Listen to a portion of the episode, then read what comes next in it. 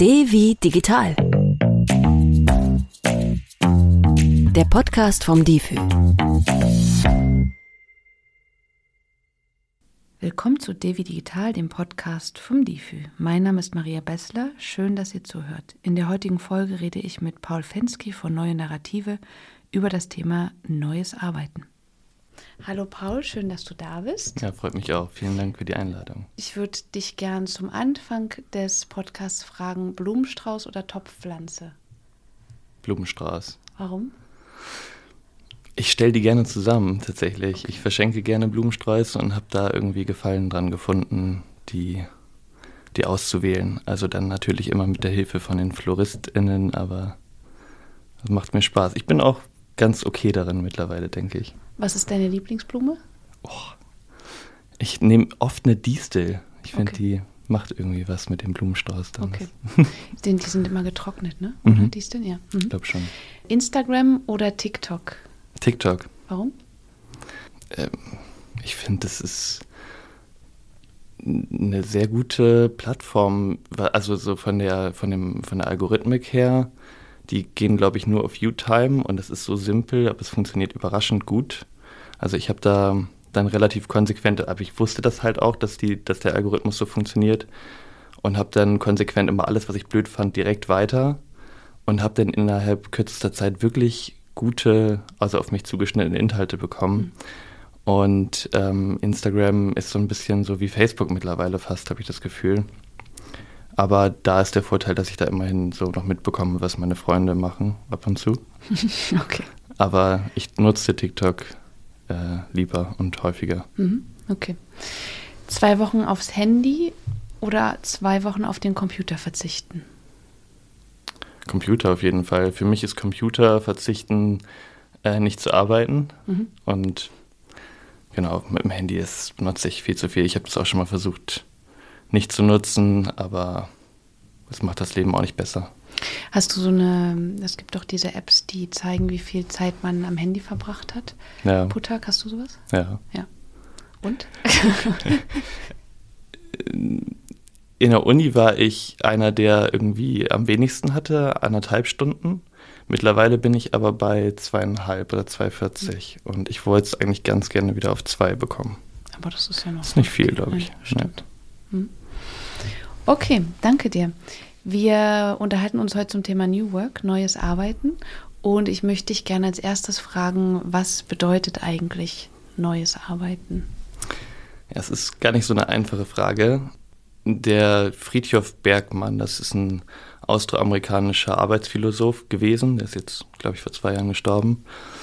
Und ähm, der hat den Begriff in den 70er Jahren geprägt. Der war in sozialistischen und kapitalistischen Ländern unterwegs und hat sich dort die Arbeitskulturen angeschaut und hat festgestellt, dass die meisten Menschen mit ihrer Arbeit nicht zufrieden sind und auch keinen Sinn in ihrer Arbeit sehen.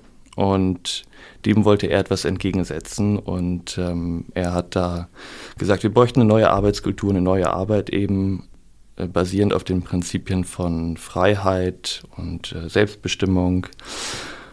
Und darauf basiert heute immer noch New Work und neue Arbeit, also so ähm, Selbstorganisation, flexible Arbeitszeiten, auch so Work-Life-Balance, Potenzialentfaltungsmöglichkeiten für Mitarbeitern und so weiter. Und er hat also diese neue, wenn ich das richtig verstanden habe, er hat diese neue Definition von Arbeit erschaffen, weil er gesehen, oder erschaffen, bleiben wir mal bei dem Begründet, Verb, ja. begründet, danke, ähm, weil er gesehen hat, dass die Leute unzufrieden waren. Ja. Ja, das ist jetzt aber schon ein paar Jahrzehnte her. Das heißt, was hat sich seitdem so getan? Warum brauchen wir immer noch? Weil ich habe das Gefühl, dass New Work und neues Arbeiten, ne, egal jetzt in welcher Sprache, dass das gerade so ein großes Thema.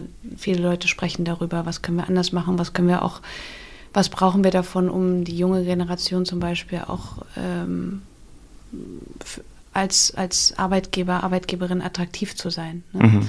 Und meine Frage war, warum brauchen wir oder was hat sich geändert in den letzten Jahrzehnten und warum brauchen wir immer noch dieses Thema neues Arbeiten? Ich glaube, es hat sich nicht viel geändert und das ist das Problem. Die, die Probleme, die wir auch sehen, sind ja nicht nur, dass Leute keinen Sinn darin sehen, was sie tun. Natürlich ist es ein Problem auf individueller Ebene, aber es gibt ja auch systemische Probleme. Also die Wirtschaft so wie sie jetzt ist, richtet ähm, unsere Lebensgrundlage zugrunde. Mhm.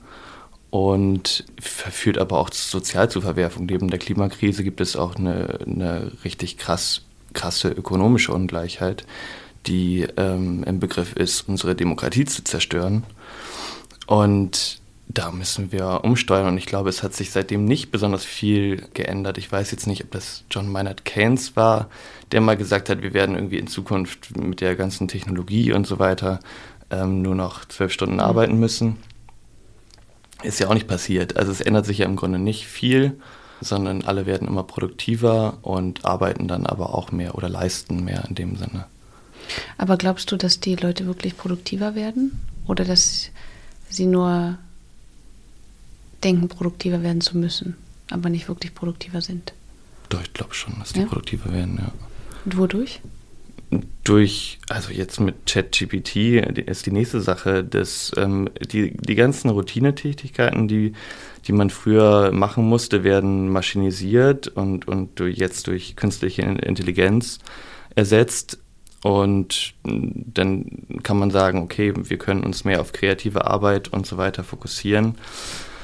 Ja, im Zweifel führt es vielleicht aber auch nur dazu, dass ich dann äh, statt zwei Präsentationen zehn am Tag fertig kloppen kann mhm. für meinen Kunden. Und ja, ist dann die Frage, ob das besser ist, aber ich glaube schon produktiver. Mhm.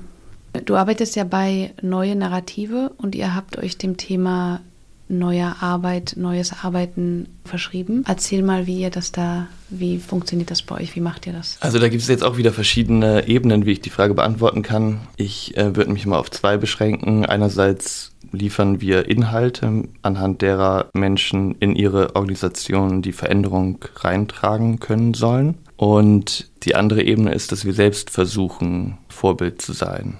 Und ja, und das äußert sich dann in ganz vielen Bereichen. Mhm. Fangen wir mal an bei euch. Ihr seid ein komplettes Remote-Unternehmen, ne? Ja. Oder, ja. ja. Wie, wie funktioniert das? Also ich bin mit meinen KollegInnen zusammen im Coworking Space. Es funktioniert für mich ganz gut. Wir sind so drei Leute, die regelmäßig da sind ähm, oder sehr regelmäßig da sind und dann andere, die ab und zu äh, auch dazu kommen ich brauche diesen persönlichen Kontakt. Ähm, deswegen ist mir das wichtig und wir haben uns so verabredet. Aber es gibt bei uns Leute, die habe ich noch nie persönlich getroffen mhm. in der Firma. Okay. Genau. Und das funktioniert im Einzelnen so, ähm, dass wir komplett auf digitale Tools ähm, äh, oder die sehr viel verwenden. Also wir haben Online-Meetings ausschließlich. Ähm, es sei denn, ich habe jetzt ein One-on-One-Meeting mit einer Kollegin, die auch im Coworking Space ja. ist. Dann wäre es ja Quatsch, das online zu machen, aber sonst, ja, 95 Prozent meiner Meetings finden online statt. Dann haben wir, benutzen wir Slack sehr viel für so, ähm, das ist ein Instant Messenger für die Arbeit.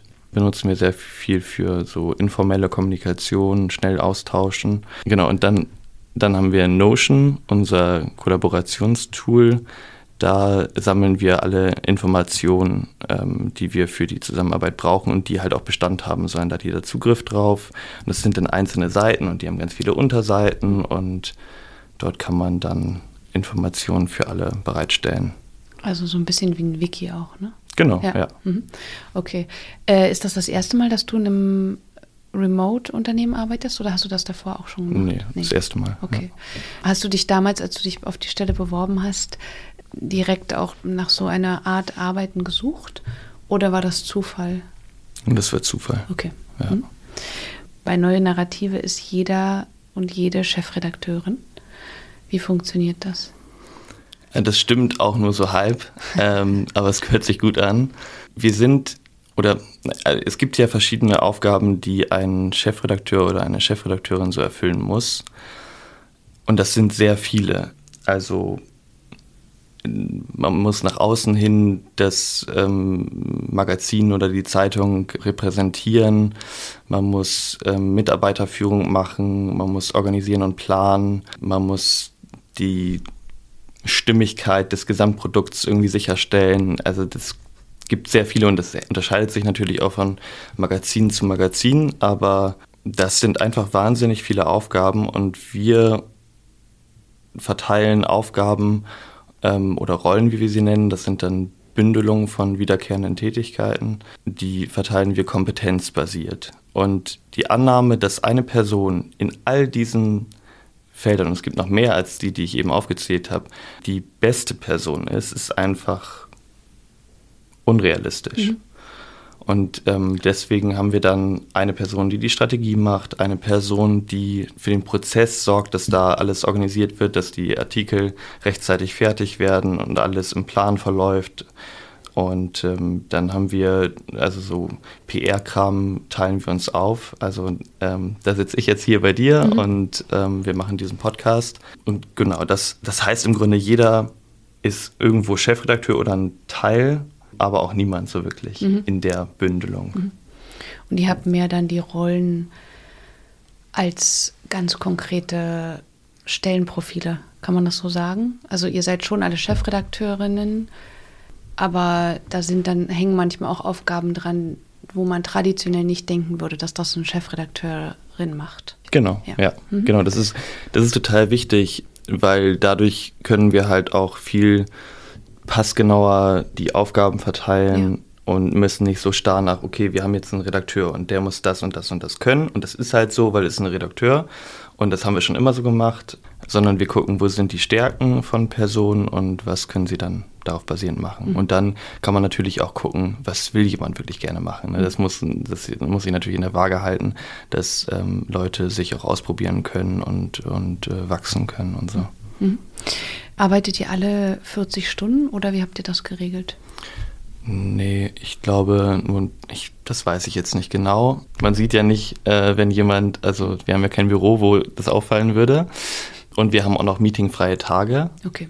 Das kann auch jeder für sich so bestimmen. Also ich weiß es, ich, ich würde es gar nicht unbedingt merken, aber die meisten von uns arbeiten nicht Vollzeit. Mhm. Und ist das, habt ihr dann eine Vertrauensarbeitszeit oder wie, wie regelt ihr das? Weil du gerade auch die meetingfreien Tage erwähnt hast. Ja. Das heißt, da kann ja kann ich dann komplett selbst bestimmen zwischen 9 und 12 und dann arbeite ich nochmal zwischen 18 und 22 Uhr, wenn es mir gut passt. Ne? Ja, genau. Das ist komplett frei. Jetzt haben wir aber seit ein paar Monaten, seitdem es Pflicht ist, ähm, eingeführt, dass wir uns so ein- und ausstempeln. Mhm. Also wir haben da jetzt so eine Software für und ne, sagen dann, okay, jetzt fange ich an zu arbeiten, jetzt höre ich auf, jetzt fange ich wieder an, jetzt mache ich eine Pause. Das ist halt jetzt in Deutschland gesetzliche Pflicht. Das ist eigentlich nicht unser Verständnis von der Sache. Eigentlich sagen wir, wenn wenn du heute besonders viel geschafft hast in kurzer Zeit, dann musst du jetzt nicht noch zwei Stunden rumsitzen, um ja. deine Zeit vollzukriegen. Aber ja, jetzt müssen wir das auch so machen. Mhm. Ähm, du hast schon gesagt, dass es meetingfreie Tage gibt und dass ihr die Meetings meistens auch online macht, ne? außer wenn ihr jetzt doch mal zu zweit oder zu dritt dann im, im Büro seid. Mhm. Wie, wie laufen die Meetings bei euch ab? Also es gibt ein paar Standardelemente oder Regeln, an die wir uns alle halten. Also jedes Meeting bei uns ist freiwillig. Mhm. Das ist so eine Grundregel, die, denke ich, ganz wichtig ist. Ähm, es gibt immer ein Ziel bei jedem Meeting. Jeder sollte wissen, warum wir jetzt gerade hier zusammensitzen. Mhm. Einfach, aber auch wichtig, denke ich. Und dann gibt es immer eine Rolle, die moderiert, eine Person, die moderiert und eine Person, die Protokoll führt. Mhm.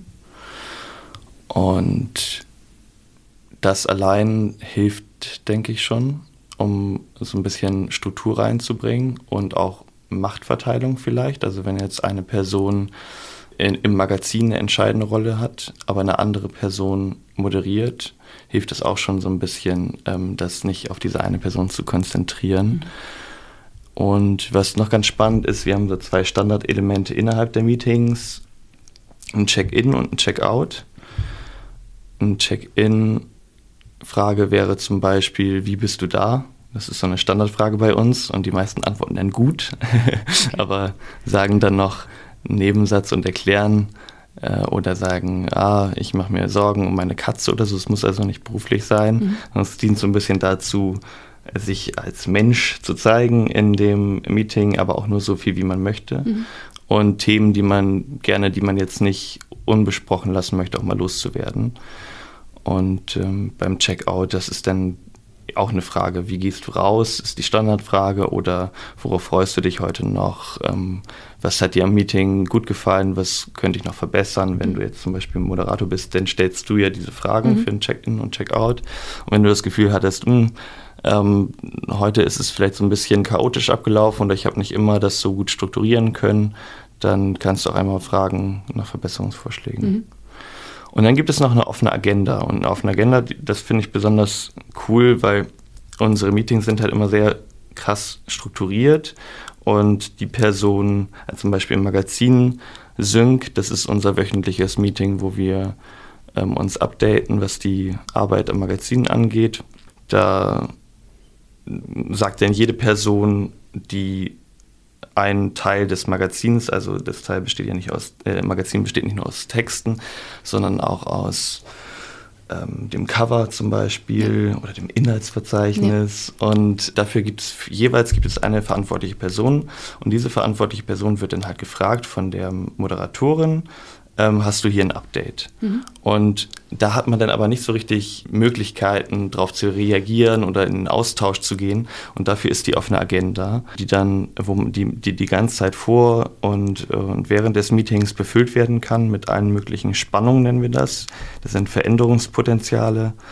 Und so kann man dann wieder strukturiert diese Dinge abarbeiten. Okay. Und das können dann alle möglichen Sachen sein. Okay, aber Sachen, die in dieser Woche wichtig sind und die geklärt werden müssen, damit die Arbeit weitergehen kann. Mhm. Mhm. Okay. Also das ist erstmal so, wie ihr das macht bei Neue Narrative. Du beschäftigst dich ja auch viel mit Case Studies. Ähm, kannst du mir von einer vielleicht erzählen, die dich besonders beschäftigt hat und warum? Für die Netz letzte Ausgabe habe ich mit Komoot gesprochen. Das ist eine App, ähm, Website, Plattform für so Fahrradnavigation und Routen und Wanderungen und so weiter. Ja. Und die sind in den letzten fünf Jahren ziemlich stark gewachsen, haben aber auch seit fünf Jahren kein Büro mehr. Mhm. Weil die waren irgendwo an einem, irgendwann an einem Punkt, wo sie echt Schwierigkeiten hatten. Ähm, die saßen damals in Potsdam und hatten Schwierigkeiten, dann Programmierer zu bekommen. Und haben dann auch in den USA oder so rekrutiert oder haben zumindest gesehen, okay, da sind Leute, da könnten wir. Mhm. Und dann haben sie entschieden, ja, also warum brauchen wir überhaupt noch ein Büro, wenn wir doch sowieso diese, dieses Unternehmen ist, das die ganze Zeit, wo es um Outdoor Experience geht und so weiter und viele Leute auch total Lust haben, ähm, lieber in den Alpen zu wohnen oder so. Äh, warum müssen wir denn jetzt alle hier zusammen in, in Potsdam sitzen? Ja. Und und es hat eben noch Vorteile für neue Personen, Rekrutierung und so weiter. Und die Case Study, die ich geschrieben habe, die handelt von dem Onboarding, das Komoot über die Jahre entwickelt hat. Mhm. Und die machen eine ganze Reihe von Dingen und einige Sachen machen wir auch sehr ähnlich. Also zum Beispiel machen die innerhalb der, also ich habe den Zeitraum beim Onboarding tatsächlich relativ weit gefasst, von der ersten Woche bis zu sechs Monaten, mhm. ähm, weil sich das, glaube ich, ganz gut so beschreiben ließ, ähm, weil sie zum Beispiel innerhalb der sechs, ersten sechs Monate auch viele Feedback-Gespräche führen. Danach ist es, glaube ich, ein Turnus von sechs Monaten. Mhm. Innerhalb der ersten sind es aber mindestens drei. Okay. Ja. Und dann gibt es eine Einführung in alle digitalen Tools, die ja bei uns auch so wichtig sind. Also da muss man sich halt auch erstmal mit zurechtfinden können. Ja. Und es ist wichtig, da Bescheid zu wissen, wie das alles funktioniert. Dann gibt es eine fachliche Einarbeitung mit dem Team, die dann auch häufig ähm, persönlich stattfindet. Also dann sucht man halt eben den Ort, wenn das Team jetzt aus vier Leuten besteht, guckt man, okay, zwei Leute wohnen in Berlin, ähm, eine wohnt in Frankfurt, eine wohnt in Paris, gut, dann treffen wir uns in, in Berlin. Ja. Und das ist dann mit am wenigsten Aufwand verbunden. Und dann machen die da drei Tage Einarbeitung und regeln für sich selbst auch so ein bisschen, wie wollen wir gemeinsam arbeiten. Mhm dann genau, gibt es die Feedback-Gespräche, auf die ich schon eingegangen bin. Und ähm, Homeoffice-Ausstattung oder ein Coworking Space. Also da hat auch jeder einen Anspruch drauf. Das ist, denke ich, auch wichtig, dass man irgendwie einigermaßen gut ausgestattet ist, wenn man denn sich entscheidet, von zu Hause zu arbeiten. Und dann gibt es noch eine gemeinsame Reise. Also die machen dreimal im Jahr sechstägige Reisen. Mhm. Und das hat sich auch für uns bei Neue Narrative als ziemlich wichtig herausgestellt, weil wir haben zum Beispiel, und das hat Komoot auch, ähm, so Coffee Dates, also diese, diesen Donut-Bot gibt es bei Slack. Ich, ich arbeite nicht mit Slack, aber ja, erzähl mir gerne mehr von Donuts. also das ist im Grunde so ein kleines Programm, das ähm, alle Leute, die sich dazu angemeldet haben, das sind bei uns, glaube ich, fast alle und bei Komoot auch, ähm, zufällig zusammenschaltet und sagt, hey, wollt ihr nicht mal einen Kaffee trinken? Mhm. Und das ist eigentlich alles. Also ziemlich simpel, aber so kommt man mit allen Leuten mal irgendwie in Kontakt und schnackt mit denen. Ähm, und das ist halt informell, ne? Also da ja. soll es dann um nichts Berufliches gehen in dem Sinne. Geht es dann am Ende häufig doch, aber, aber so, ja, eben ein bisschen lässiger und entspannter. Ja, und das reicht aber nicht. Also zumindest, wenn man sich dann mal persönlich trifft, dann ist es eben doch was anderes. Mhm. Und das haben, glaube ich, ganz viele Remote-Unternehmen diese Erfahrung gemacht, dass so es ganz ohne persönliche Treffen nicht geht. Und dafür sind dann diese, diese Gatherings, heißen die bei Komoot. Und bei uns heißt es dann Retreat, wie bei vielen anderen auch. Mhm. Wir haben dann zwischendurch sogar nochmal Teamtreffen im Kern, also wir haben Kreise, zum Beispiel den Content-Kreis und wir als Content-Kreis machen das Magazin ah. und dann treffen wir uns nochmal. Genau. Und wenn du magst, kannst du von Komoot erzählen, aber auch von euch. Was, was macht ihr bei diesen Retreats oder bei diesen Reisen? Ist das dann wirklich Reise im Sinne von, wir reisen und gucken uns Sachen an und erholen uns? Oder ist das Reise im Sinne von, wir arbeiten auch und machen Pläne fürs, für die kommenden Monate oder fürs kommende Jahr? Wie sieht das aus? Bei, bei Komoot ist es so, dass sie, ähm, dass, dass sie auch reisen, ähm, eben weil es bei denen so passt geht, wiederum. Ja. Aber die haben genauso auch Workshops und Strategietreffen, meine ich. Also das, so machen wir das auf jeden Fall. Unser People Lead Wilma hat das mal ausgedrückt, dass wir irgendwie mindestens 50 Prozent Fun haben wollen. Mhm. Ja, das waren dann aber auch so so Kennenlernspiele und, und, und andere, also verschiedene Spiele. Wir haben wahnsinnig viele Spiele gespielt. Okay. Aber dann hatten wir halt auch so Workshops zu Themen, wo wir dann auch so ein bisschen breiter, also zum Beispiel haben wir uns ähm, während unseres letzten äh, Retreats dann das Thema ökonomische Ungleichheit mal vorgenommen und geguckt, was wir da machen können mhm. als Magazin und ähm, haben das ein bisschen gesammelt.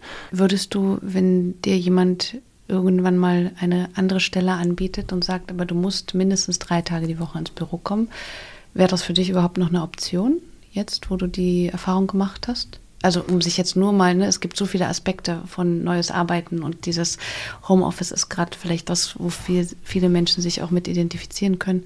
Ja, würdest du noch mal ins Büro gehen so regelmäßig? Ja, schon, glaube ich. warum, Paul, warum? Also ich bin jetzt ja auch im Coworking Space mhm. und ähm, der Vorteil ist, ich könnte jetzt auch nach Mailand gehen mhm. oder na gut, das ist dann auch wieder schwierig, wenn ich komplett dahin ging, gehen würde, ist es, glaube ich, rechtlich nicht so einfach. Aber ich könnte in jede Stadt innerhalb Deutschlands ziehen, ja. in die ich will, und ich kann eine lange Workation machen. Und das sind alles tolle Vorteile und Vorzüge. Aber ich habe gemerkt, dass ich nicht so ein Typ bin, der die ganze Zeit in der Welt herumreisen muss, sondern ich richte mich lieber so ein bisschen ein. Mhm. Ich wohne in Neukölln und bin da ziemlich zufrieden so. Mhm. Ähm, und, und deswegen kann ich auch gerne in ein Büro fahren. Wenn es dann wieder irgendwie anderthalb Stunden Weg sind und ich dann dafür umziehen müsste, ist es natürlich anders. Und das ist so ein bisschen die Schwierigkeit. Ne? Also wenn es jetzt ein Büro wäre, was maximal eine halbe Stunde von mir zu Hause entfernt ist, würde ich, glaube ich, lieber drei Tage ins Büro gehen. Ähm, wenn die Möglichkeit aber nicht gegeben ist und ich umziehen müsste oder so, dann wäre es was anderes. Ja. Mhm. Okay. Okay.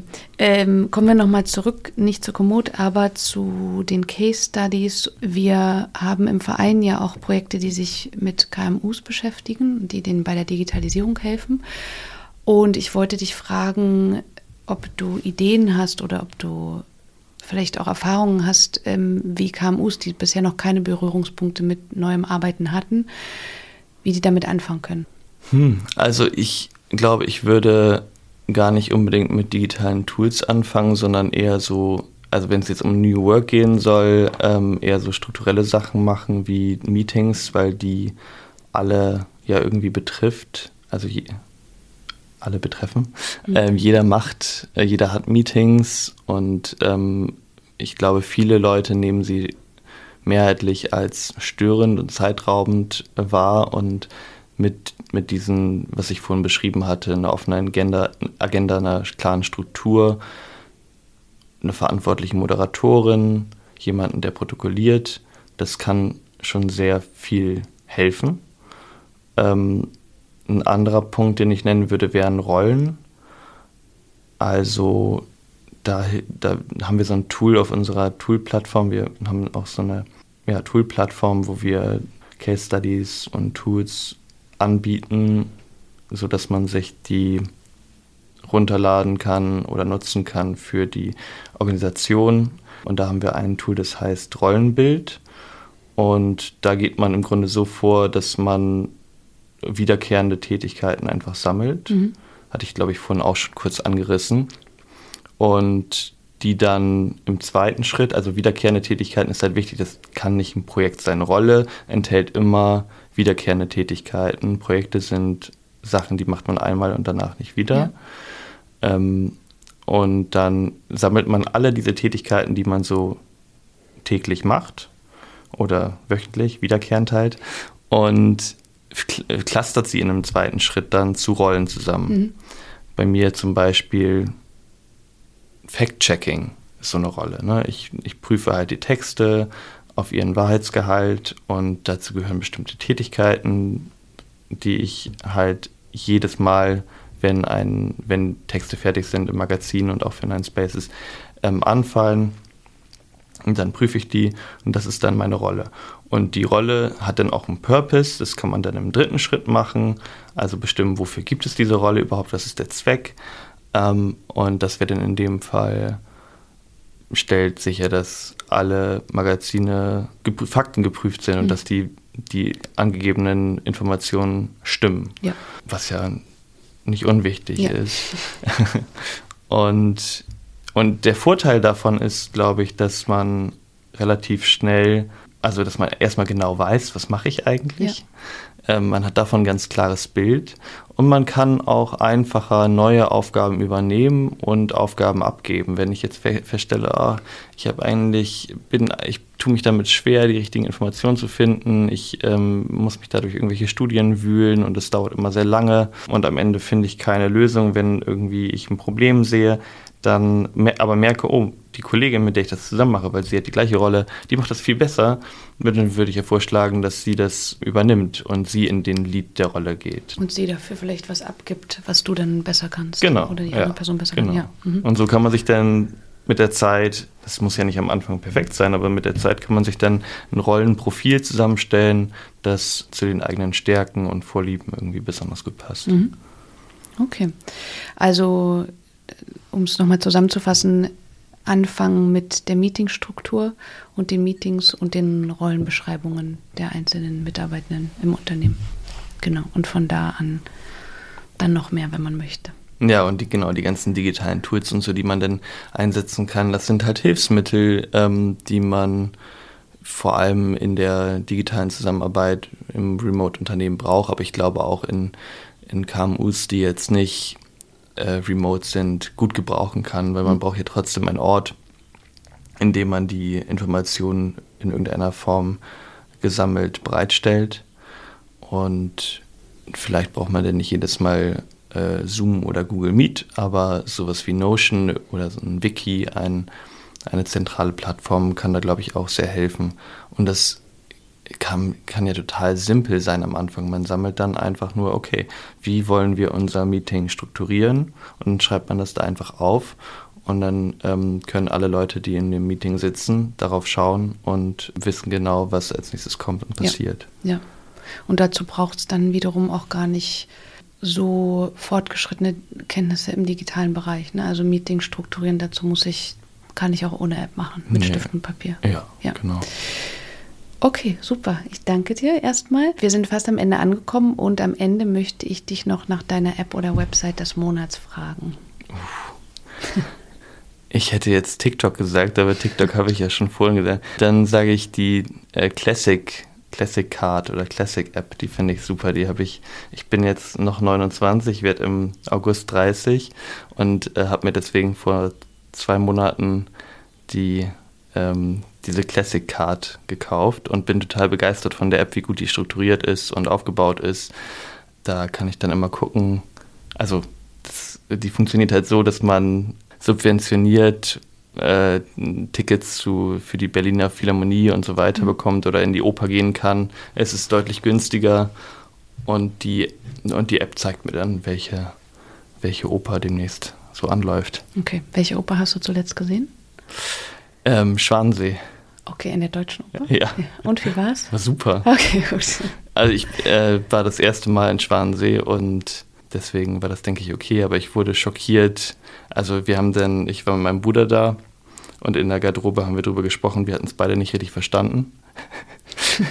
Okay. es ist wirklich, ich meine, nur vom Tanz her, ach nein, das war keine Oper, es war Ballett. Ah, okay, Ballett ja. ist, Schwansee ist ja, Ja. auch Ballett. Ja, stimmt. Ja, aber nur vom, nur vom Tanz äh, her Schwansee zu verstehen, ist ähm, schwierig. Schwierig Es ist- ohne, und ohne Studium vorher. Genau, und ich glaube, das Publikum ist halt auch eines, das ist halt nicht auf Leute unter 30 ausgerichtet, Mhm. sondern es geht vor allem um, um Leute, die sich jedes Jahr äh, Schwansee anschauen. Und ja, da waren wir vielleicht so ein bisschen fehl am Platz, aber uns hat es trotzdem sehr gut äh, gefallen. Nur ich musste dann im Anschluss nochmal bei Wikipedia nachlesen, worum es da eigentlich Okay, alles klar. Aber Hauptsache, es hat euch gefallen. Vielen Dank, dass du heute da warst und uns zum Thema neues Arbeiten ganz viel erzählt hast. Ja, Danke vielen dir. Dank. Weitere Informationen zu unserem Gesprächspartner findet ihr in der Beschreibung dieser Podcast-Folge. Dort haben wir euch auch andere wichtige Infos aus der Folge verlinkt und wenn ihr auf dem Laufenden bleiben wollt, dann schaut gern bei difi.de vorbei. In den Difi News findet ihr Neuigkeiten aus dem digitalen Alltag und im Lernangebot des Digitalführerscheins könnt ihr euch euer Wissen auch zertifizieren lassen. Mein Name ist Maria Bessler. Danke, dass ihr zugehört habt. Abonniert uns gern und bis zum nächsten Mal.